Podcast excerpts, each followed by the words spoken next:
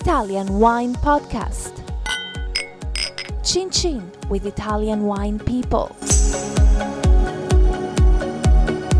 Hello, this is the Italian Wine Podcast. My guest today is Mark Cuff. Mark is the founder and owner of The Living Vine, which is based in Toronto. What is The Living Vine and why did you give your company that name? The Living Vine is a wine agency um, that uh, represents, imports uh, organic, biodynamic, and, and, natural wines exclusively since uh, around 2004. No, that's that's actually a lie. Uh, five, 2005. I had to think about it for a second. We'll get the lawyers to check that. well, yeah, we'll do. There's a team of three of them. Yeah, we like to be uh, accurate on this uh, on this show. Yeah, mainly with a focus on biodynamic wines. I was a I was a sommelier in my 20s, uh, working in you know restaurants and hotels in uh, Toronto, and I developed a real interest in um, biodynamic winemaking, and uh, we didn't see a lot of these wines in our market. Uh, we definitely didn't see a lot of agents or importers, uh, as we're known as agents in Ontario versus importers, uh, marketing uh, biodynamic, organic, and, and, sort of natural wines.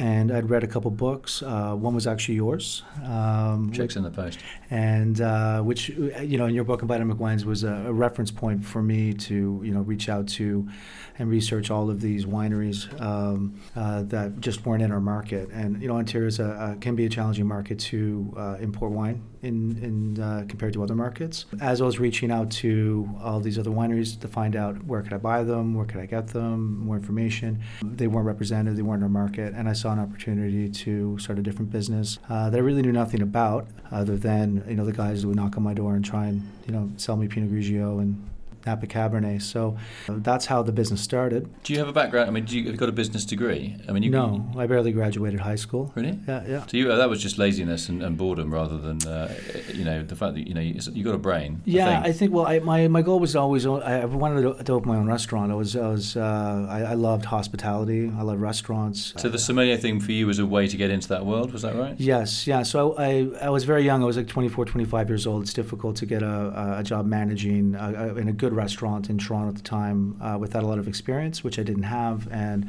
uh, getting a sommelier diploma uh, got me into a suit basically the day after I graduated. Uh, and becoming a sommelier wasn't uh, my goal wasn't to be a sommelier. The goal was to develop a skill set that would enable me to open a really cool restaurant, wine bar in Toronto. And uh, I had saved up some money to do that, and sort of at the last minute, I decided to shift and, and import wine instead with a focus on biodynamic growers. Right. So, did you start off with France and then gravitate to Italy? Or? Our first winery, uh, funny enough, was uh, Nicolas Joly, and uh, who's a famous biodynamic producer in the Loire Valley. Yeah, and uh, and a hero and inspiration to many people, and uh, you know he's uh, you know they're they're a serious winery. They do they do really amazing things. you know, some I think some people don't get it, and they those people probably never will. The people that do, I think, really appreciate the effort and enthusiasm that he puts into. Yeah, he is Mr. Bi- yeah, he is Mr. Biodynamic, isn't he? Yeah, I think so, and and. and and rightfully so. And I think he was, there's a lot of credit owed to him developing that category, especially with the Renaissance des Appellations uh, tour and shows that they do. And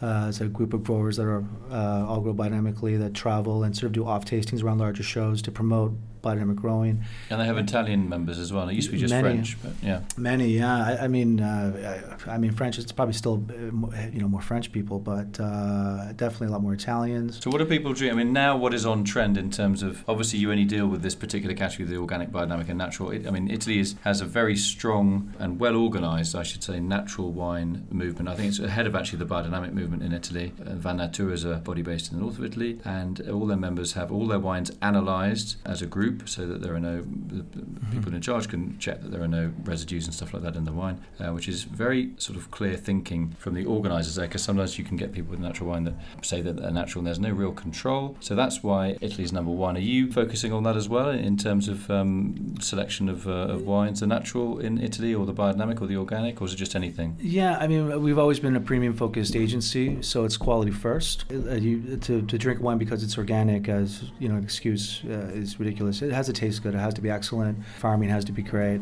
You know, our main focus still is biodynamic wines. Uh, we have a lot of a lot of our biodynamic growers are making natural wines uh, because uh, they also buy into it and believe in it as well. They want to make wines that are healthier and more vital, provided they can also express terroir and style and all those other things. You know, the natural wine movement's really it's really interesting. It's it's taken off in a faster you know, more intense way than, say, organic or biodynamics did. I don't sort of see either category as really niche anymore, just another category, because uh, there's so many wineries, there's so many shows, there's so much being imported and distributed now, even in Toronto, that tends to be a couple years behind other larger, more mature markets, uh, you know, Really? for new things. Um, What is that then?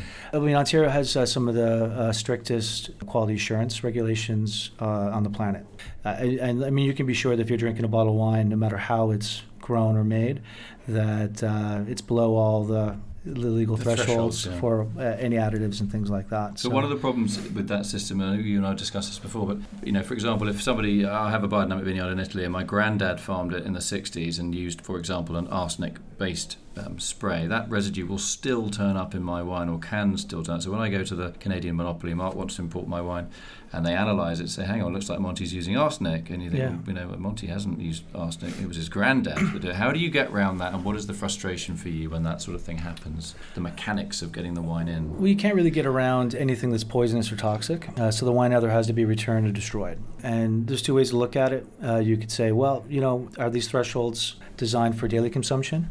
Like uh, if I have a, a glass of like a fruit liqueur that has a high level of ethyl carbamate, which I might have at Christmas or at Easter or when family's over once, uh, it's very different than consuming a glass of orange juice every morning with my breakfast containing 600 parts per million eth- ethyl carbamate or something like that. You know what I mean? So, so that's one way to look at it, and you could almost make that argument. But in another way, uh, you you know, I, I think that anyone that's growing organically, biodynamically, or naturally, I think has the environment in mind, and they don't want arsenic in their, their wines, and I think they would be disturbed to find out that it was there. I doubt that they would feel good about it. Uh, we're starting to see copper pop up a lot in biodynamic growing, and uh, it, it's used in the vineyard, and it's also used in the cellar as sort of a last resort to of maybe fix reduction. Yeah, I mean, that, for me, that's just bad winemaking. You know, you shouldn't have any need to use copper in the wine. Basically, copper, if a wine smells a bit eggy, normally red wines, you can just get rid of that with racking, Yeah. just uh, aerating the wine. You shouldn't be using copper. I don't think, I really don't think it should be allowed copper sulfate. Yeah. Uh, makes the, takes the eggy smell away. But I think it's it's so widely accepted because it's a naturally occurring element that I think some sometimes maybe newer growers are a little heavy-handed with it and it shows up, or maybe you're just you know wherever the bottle's coming from the tank, there's some residue. But on, again, Ontario is one of the few markets in the world that even test for that. Yeah. So uh, I understand some other markets are looking to start to test for it, but uh, because Ontario has such a sophisticated lab, uh, they have one of the best in the world for testing alcohol. I mean, people from all over the world ship their wines there to have certain tests done. Like they can't get done at any ISO lab in in Europe. So it, the, the, it's almost too good. Uh, So uh, you know, especially when we're focused on bringing in wines that literally fail lab every time they arrive because of an organic certificate, you know, maybe labeling requirements, or maybe the volatile acidity is a little high, and we, you know, there's things like that. Uh, although volatile acidity isn't poisonous or, Yeah, or toxic, exactly. so maybe you can, you know, maybe there there could be some small exceptions made, but uh, but anyways, that's that's that's our that's our that's that's the world I live in. So So, what about the market? What is hot at the moment in, in Toronto? I think everything's hot in Toronto right now. To be honest, uh, Toronto uh, has never had a more vibrant uh, scene, restaurant scene. Quality is uh, at a place I never would have imagined Toronto restaurants reaching, even 10 to 15 years ago. There are always a, re- a few really good restaurants wherever you go in the world, but there's So, what are people drinking there? What are they? What are they? What are they screaming out for? So I, I think uh, well, this regional food from around the world's really common, uh, more more popular now. It's not just steakhouses, that sort of thing. Uh, veg focus. There's uh, more more of a focus on veg, vegetables, Yeah. uh, lighter eating. fared, healthier eating. and wine wise, And so wine wise, stylistically, we're seeing restaurants buy more medium bodied reds versus oaky, heavier alcoholic wines that aren't food friendly. Quite frankly, Austrian wines. There's definitely a big increase on stuff like that. It's number one, number one, number one on the planet for it's bi- the quality of its biodynamic wine growing by far Yeah, and away. By far Austria's- away. yeah. yeah. that- that- we're seeing a lot more interest in that. But I mean, and but Italy. I mean, listen, uh, Toronto is might be half Italian. I don't know. There's a lot like there's a lot of Italians in Toronto, a lot of Italian restaurants, and we love Italian wine. It has to be one of the biggest markets for Italian wines on the planet. Uh, everything sells well there. Provided you have a good agent that you, you know can get it into the market either privately or through the monopoly. What are your biggest sellers? What are the big the wines that you sell from Italy that are the, the quickest movers? Oh, for us, ooh, uh, we sell a lot of wine from like uh, Arianna Occhipinti, COS, So uh, um, Sicily. Sicilian wines are really uh, On trend. really on trend right now. There's just a uh, Prosecco? Uh, prosecco, yeah, for sure. Fedora Prosecco, we saw a lot of, and their Pinot Grigio. They're a great organic grower. It's since '74. They're one of the oldest uh, organic growers in uh, in Italy. Uh, Foradori, uh, women winemakers. I think uh, Elisabetta is like a, a real inspiration to uh, a lot of women in our industry, and I, I think we're seeing more and more women, somms, Yeah, Stoppa and things like that as well. winemakers. Um, Yeah. Stella di Campalto and Brunello. yeah, one hundred percent. Beautiful wines. Um, I mean, Salicutti. I mean, it's like legendary stuff. You know, there's some really, really great wines coming into our market, and uh, and these wines were almost impossible to sell ten years ago because we just wanted oak, alcohol, Parker points. If it didn't have ninety five points, you Mhm. couldn't sell it. Uh, I mean, uh, when I when I was buying wine, uh, most wine lists in the city had like two Pinot Grigios and two different Shirazes, one from Barossa, one from McLaren Vale, and you know Napa Cabs and Merlot, and it, it's re- it, it's really changed, and especially with the Vinitaly Ambassador program that they do, they're bringing over lots of new and older and, and you know veteran somms uh, to come over and study and learn uh, about Italian wine. So they can then communicate about these native grape varieties, etc. Yeah, I think on, uh, Ontario, uh, Toronto's sommeliers, for the most part, I think understand Italian wines. I think better than maybe most co- countries. Um, I I mean, we all we all have our favorites and we love it, but I mean, uh, they can really go deep now with uh, obscure varietals, local varietals, indigenous grapes, winemaking techniques. They know the people, they've met them. I think Ian has done a great job with uh, with with that, and uh, I, I don't even think I could pass the program. But I, I see every time I come here in the last couple of years, I see you know 20, 30 uh, of our customers with pins and stuff, and So that's a little the best badge you get when you pass the course. Yeah, yeah, yeah. It's really exciting. I recommend anyone uh, to do that if, if, if they can. It seems like a tremendous opportunity. Yeah, it's a great idea. I mean, Italy's al- often criticised for not being very joined up, right? And uh, to, to fly um, opinion formers, influencers, SOMs, journalists, whatever importers over from a foreign country, say, we know Italian wine is complicated. We're going to help guide you through it by educating you about the native grape varieties that we have and what they taste like, where they're grown, and how they're grown, and how they're made. Um, it is pretty joined up, and it's a fantastic program. So long may it continue. Yeah, I hope so too. I, I think it's made a huge difference, and uh, it's also nice to see like not just importers and consumers walking around. It's nice to see the, the people that, that are the filter for everyone's hard work uh, to consumers to come here and and really uh, and really takes take. It's a gift, I think. For, for most of them to, to, to take back uh,